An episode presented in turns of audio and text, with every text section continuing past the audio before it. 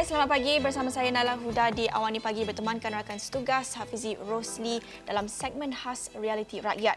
Kerana penularan wabak COVID-19 ini tidak akan melemahkan kita jika kita bersama-sama menghadapinya. Kerana kami di Astro Awani membawakan Realiti Rakyat, tumpuan khas yang mengangkat suara rakyat dan realiti kehidupan mereka akibat COVID-19.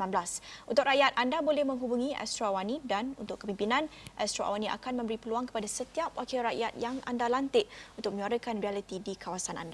Dan ekonomi juga adalah penting oleh itu dari sekecil-kecil usahawan mikro sehinggalah perniagaan gedung besar. Ini platform untuk anda suarakan isu dan inovasi yang diperlukan. Setiap masalah segala kegusaran akan kami bawakan di Esro Awani.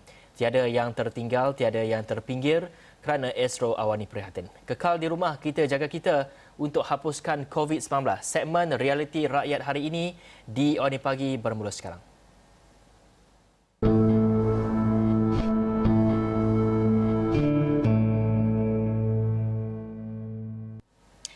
Baik, di realiti rakyat kami melihat kepada uh, impak PKP ini daripada berbagai aspek dan antaranya adalah aspek pendidikan dan bagaimana agaknya pelajar akan menyesuaikan diri dengan normal baharu pasca PKP dan sementara kita membincangkan tentang cabaran untuk membuka semula, semula ekonomi ini bawah PKPB, uh, kita juga perlu turut mengutamakan keselamatan dan kesihatan seluruh rakyat. Dan ini juga menjadi cabaran buat institusi pendidikan. Bagaimana untuk teruskan pembelajaran dan pada masa sama memastikan kesihatan pelajar dan juga guru diutamakan. Dan pagi ini bersama kami Abdul Mutalib Muhammad Ali merupakan Presiden Pengamal OSH Occupational Safety and Health Pahang untuk menceritakan tentang pengurusan pusat tahfiz secara selamat dan menyesuaikan diri dengan normal baru pasca PKP. Assalamualaikum, salam sejahtera, selamat pagi. Waalaikumsalam warahmatullahi Naila dan Fizi, apa khabar? Ya, khabar baik. Terima kasih bersama kami di Awani Pagi dan kita nak terus bincangkan uh, tentang kesan PKP ini dan juga bagaimana untuk mengadaptasi kepada normal baharu kepada satu aspek yang mungkin kita terlepas pandang sedikit iaitu melibatkan pusat tahfiz dan madrasah uh, merupakan institusi pendidikan yang amat penting, yang amat prominent di uh, masyarakat kita.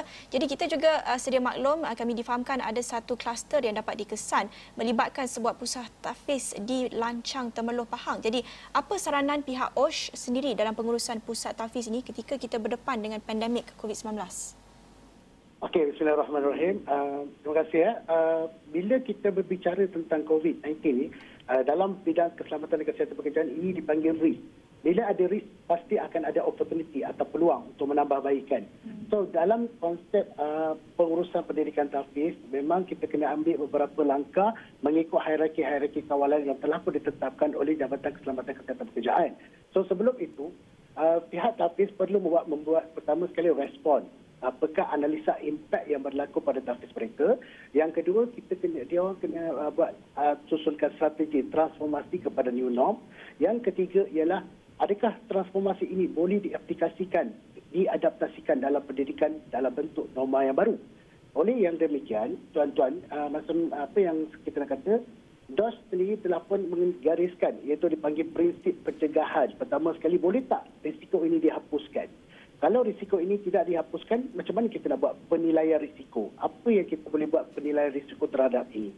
Dan macam mana kita nak kawal risiko daripada punca? Contohnya sekarang, normal sebab anak-anak tafis ni ataupun tafis ni, kita dah biasa dengan amalan-amalan sunnah. Maksudnya salat berjemaah, Lepas tu kita dalam ada yang konsep yang makan dalam talam, menghidupkan sunnah-sunnah di tafiz. Tapi dalam dalam bentuk norma yang baru ni dengan adanya konsep-konsep pencegahan, prinsip pencegahan, maksudnya diorang kena adoptkan contoh adakah dari segi penjarakan sosial, mengawal itu adalah salah satu punca macam mana kita nak eliminate ataupun kita nak menghapuskan risiko tersebut. Okey? Lepas tu dari segi konsep new norm pula macam contoh kalau risiko tersebut tidak boleh dihapuskan, mungkin kita kena dah fikirkan satu norma yang baru. Mungkin tahfiz uh, home based learning ataupun tahfiz daripada rumah secara apa tu secara maya. Ya. Maksudnya talaki tasmid dia melalui online ya. Lepas tu uh, kita kena juga adakan dari segi uh, risiko ni tidak boleh dihapuskan tapi tak boleh juga memang dia kena pergi juga maksudnya dia orang kena adakan juga langkah-langkah kawalan mengikut hierarki kawalan. Yang pertama penghapusan, yang kedua penggantian, yang ketiga kawalan kesertaan, yang keempat kawalan pentadbiran dan yang last sekali adalah personal protective equipment. Itu yang boleh yang kita boleh support uh, daripada Tafiz uh, macam mana kita boleh uh, mem, um, apa, mengadaptasikan new normal ni kepada uh, pelajar-pelajar dan juga Tafiz-Tafiz. Ya. Tapi ada yang tapi ada yang menyatakan agak sukar untuk Tafiz-Tafiz yang mungkin uh, daif dan sebagainya untuk kita nak apa tu memulakan uh, macam contoh kementerian ada menyatakan macam apa SOP SOP macam contoh yeah. SOP sanitasi SOP dari segi apa tu uh, daftar bersalaman apa tu itu adalah antara yang dos-dos yang gariskan kepada semua uh, apa tu aktiviti-aktiviti umum sebenarnya termasuk dalam sektor pendidikan sebenarnya. Yalah. Baik, Encik Talib, uh, sejak PKP ini dilaksanakan pada 18 Mac, apa agaknya langkah-langkah awal yang diambil dalam penjagaan pusat tahfiz ini? Adakah kesemua pelajar perlu kekal di madrasah masing-masing ataupun dibenarkan untuk pulang ke rumah semua? Uh, semaklum saya kebanyakan pelajar-pelajar ni uh, memang ada dah balik dah ke rumah masing-masing uh, dan ada yang yang kena kuarantin itu memang ada dekat dekat uh, tahfiz masing-masing lah. Tapi apa pendekatan yang boleh yang sekarang telah pun diambil kebanyakan tahfiz uh, apa yang kita orang bincangkan dalam kita orang punya grup uh, dalam tu uh, pertama sekali mereka dah start buat uh, home based learning. Hmm. Tapi bila buat home based learning ni ada kekangan-kekangan yang timbul sebenarnya. Ah, so mereka telah pun dah start sebenarnya uh, ber, apa, bertasmik uh, secara orang cakap apa tu dalam talian uh, dengan guru dan sebenarnya benda itu dah dilakukan cuma hmm. belum secara menyeluruh. Hmm.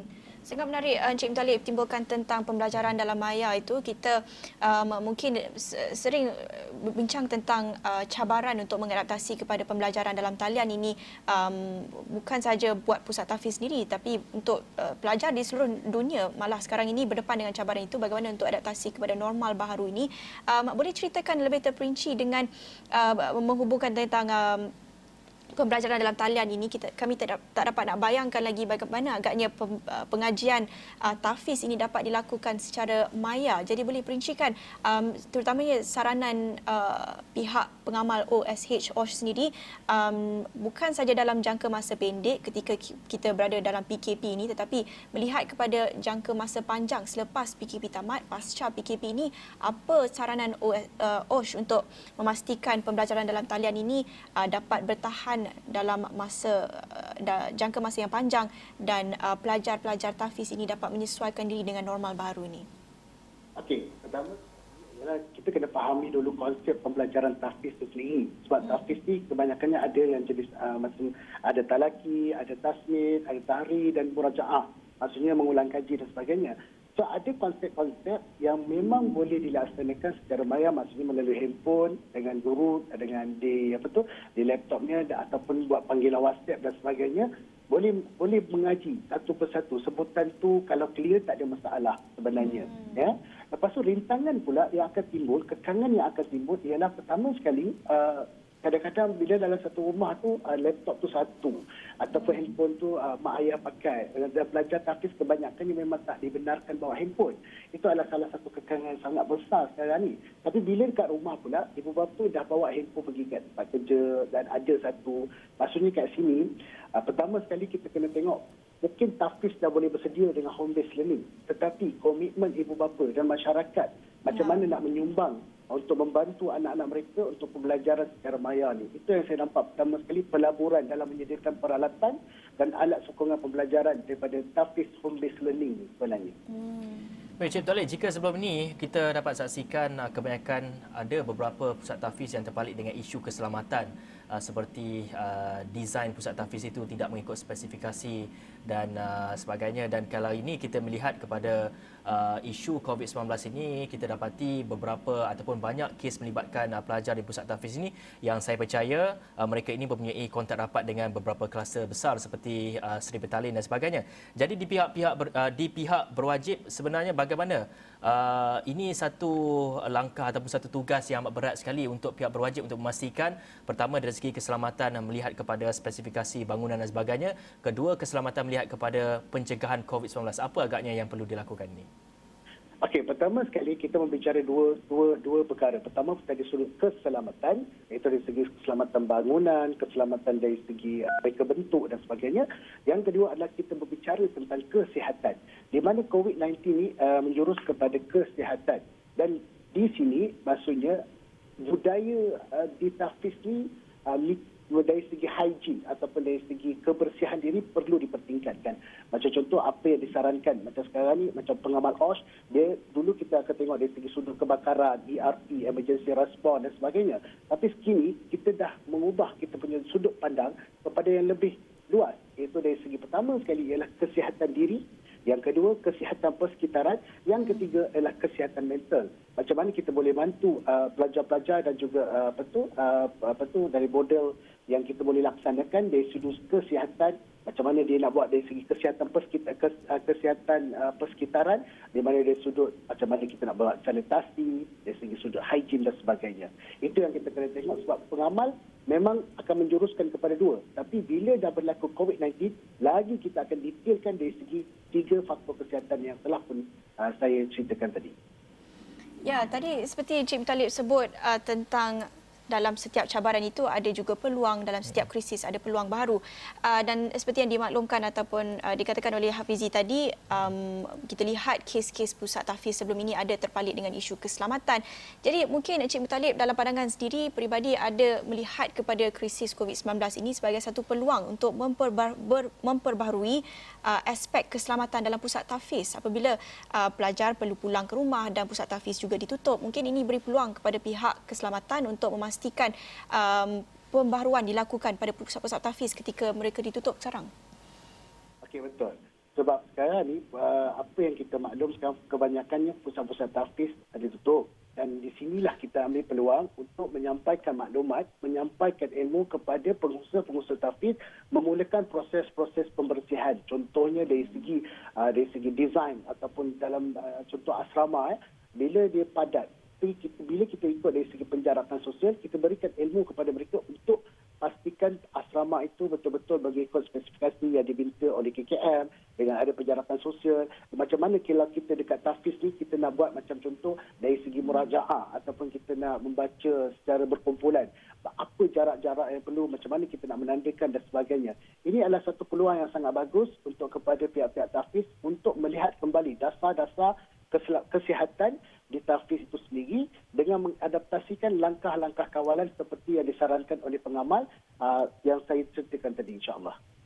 Uh, ya, dan menyentuh sedikit tentang itu, um, kita banyak sebut tentang saranan, cadangan, idea yang dilontarkan kepada pihak pengurusan madrasah itu sendiri. Tetapi ini hanyalah saranan yang kita mampu buat pada pandangan uh, Cik Talib sendiri, adakah saranan ini mencukupi atau perlu tindakan undang-undang yang lebih uh, ketat, peraturan yang lebih ketat untuk memastikan uh, cadangan, saranan yang dibuat ini ditepati dengan lebih ketat? Okey, kalau ikutkan daripada Jabatan Keselamatan Kesihatan Pekerjaan, memang telah ada satu garis panduan itu prinsip pencegahan yang telah pun perlu dilaksanakan kepada apa tu aktiviti umum termasuklah pendidikan. Tapi dari sudut macam contoh pendaftaran, dari segi kelulusan tahfiz, uh, dari segi itu semua saya rasa perlu. Kita perlu mengadakan satu perundangan yang ketat di mana mana-mana yang tak boleh follow dan sebagainya perlu di sebenarnya salah satu masalah dia orang ni adalah uh, ramai tak ada kefahaman. Dasar pendidikan uh, apa tu uh, latar belakang pendidikan yang berbeza tapi dengan uh, kami di sini kami buat apa? Kami cuba menghubungkan antara pihak autoriti dengan pihak madrasah dan tahfiz untuk mendapatkan input-input yang direct daripada autoriti sebab tahfiz ni kebanyakan hanya, hanya hanya akan berurusan dengan Jabatan Agama Islam Negeri atau Majlis Agama Islam Negeri. Mereka tidak tahu pun kewujudan DOS. Mereka tidak tahu pun kewujudan perkeso sedangkan uh, peluang uh, yang ada kat sini ialah untuk kita memberikan input pada mereka. Tekangan yang timbul ialah pertama sekali pelaksanaan tu mereka akan memikirkan dari segi kos sebenarnya. Di sini pihak keselamatan kesihatan pekerjaan macam uh, pengamal OSH kami akan menyarankan the minimum requirement dan dengan minimum cost. Contoh saya bagi satu sahaja itu proses sanitasi proses sanitasi ini boleh saja dihadirkan dengan kos yang murah seperti menggunakan klorok dengan bancuan-bancuan dengan kuantiti-kuantiti tertentu. Tak perlulah kita nak beli satu kimikal ataupun kimikal sanitasi yang mahal. Ha, itu adalah salah satu contoh yang mana kita boleh bantu dari kekangan kos yang timbul dalam pelaksanaan tersebut. Dan dari segi sudut undang-undang, saya menyarankan uh, DOSH dah memang dah ada undang-undang di sendiri dan termasuk sebagai tempat kerja stafis-stafis yang lebih daripada lima orang ni dah termasuk dengan kena adakan dasar keselamatan kesihatan pilihan tapi campur dengan linkkan juga dengan Jabatan Agama Islam Negeri dan juga Majlis Agama Islam Negeri insya-Allah. Cik Mutalib secara hmm, Cik secara ringkas yang kita nak melihat di peringkat sekolah uh, sekolah menengah, sekolah rendah dan juga tadi kata sekarang sebagainya uh, melihat kepada pasca PKP. Sekiranya uh, sekolah mula dibuka, uh, penjarakan sosial itu masih lagi harus diadaptasi ataupun harus dijalankan. Dan adakah uh, KPM sendiri harus meneliti core curriculum dan juga jadual harian? Seperti setiap hari kita ada perhimpunan harian dan juga acara-acara sukan. Adakah perlu dibatalkan bagaimana? Mungkin ada saranan yang diberikan. Okey, sebenarnya kalau ikutkan dalam MITI punya apa tu laman web, memang dah ada dah sektor pendidikan, uh, memang dah keluar satu SOP di mana sisi persekolahan, macam mana dia nak apa penjarakan sosial, macam mana nak gunakan hand sanitizer, macam mana kita nak ambil rekod suhu dan sebagainya. Dan juga susun atau meja memang SOP tu dah ada dalam uh, MITI punya website dan untuk sektor pendidikan benda yang sama diboleh adaptasikan. Contohnya sekarang tuan-tuan macam contoh uh, perhimpunan lebih daripada 10 orang, contoh taklimat pegawai yang buat masa sekarang ni tidak dibenarkan mengikut sektor pendidikan dengan pengurusan KPM. Dan uh, macam contoh kalau uh, di macam kelas uh, apa yang kata kalau pelajar tu ramai ada saranan untuk kita laksanakan secara uh, pagi satu sesi, petang satu sesi macam tu. Untuk mengelakkan pertama sekali ialah perkumpulan ramai-ramai tu. Sebab memang kita kena hidup buat masa sekarang dalam tempoh setahun atau dua tahun yang mendatang ini, uh, kita kena selalu bersangka yang memang ada, benda tu memang ada. COVID tu memang ada dalam sekeliling kita. Sebab tu kita kena buat langkah-langkah pencegahan dengan ya. langkah-langkah persekolahan dan sebagainya insyaAllah. Baik, Cik Mutalib, sebelum kita tamatkan perbincangan kita, ada sedikit uh, persoalan yang saya nak timbulkan ini. Pada pandangan uh, Cik Mutalib sendiri, banyak pengalaman dalam bidang uh, keselamatan ini. Um, bila agaknya, uh, dalam pandangan peribadi uh, Cik Mutalib sendiri, bila agaknya kita boleh jangkakan sekolah ini patutnya dibuka melihat kepada pandemik COVID-19 walaupun PKP akan tamat uh, dijangka pada um, berapa minggu akan datang lagi namun kita lihat kepada normal baharu dalam jangka masa mungkin setahun dua tahun yang akan datang sekiranya vaksin tidak ada lagi bila agaknya uh, sekolah akan dibuka seperti biasa? Agaknya pada pandangan uh, Cik Mutalib kalau pandangan peribadi saya, pertama sekali kita kena adoptkan kepada anak-anak kita. Mungkin kita ada dua peringkat anak-anak. Satu peringkat menengah dan satu peringkat rendah. Bagi peringkat menengah, mungkin tak ada masalah. Sebab mereka boleh memahami memahami dari segi perundangan dan sebagainya. Dari segi anak-anak yang kecil ni agak susah untuk kita nak uh, laksanakan. So apa yang saya boleh sarankan ialah kita boleh buka sekolah tapi ikut pada kategori-kategori yang saya katakan. Mungkin sekolah menengah dulu. Lepas tu baru kita pergi pada sekolah rendah dan seterusnya baru pergi pada sekolah yang apa tu uh, tadika bersapi. Mungkin secara berperingkat. Ya. Yang kedua ialah uh, ilmu berkaitan dengan penjarakan sosial. Memang kita boleh bagi tahu, uh, boleh kita bagi latihan, tetapi macam mana pelaksanaan. So kalau ikut peribadi saya, itu yang saya boleh sarankan. Mungkin kita dalam 2 ke 3 bulan lagi kita boleh buka sekolah tapi secara berperingkat dengan uh, orang yang sekolah menengah, lepas tu barulah sekolah rendah dan seterusnya kepada tadika dan tahfiz insyaAllah. Hmm. Baik, terima kasih uh, Encik Abdul Muttalib Muhammad Ali merupakan Presiden Pengamal OSH Pahang kerana sudi berkongsi pendapat bersama dengan kami dan kita akan berehat dulu seketika kembali selepas ini.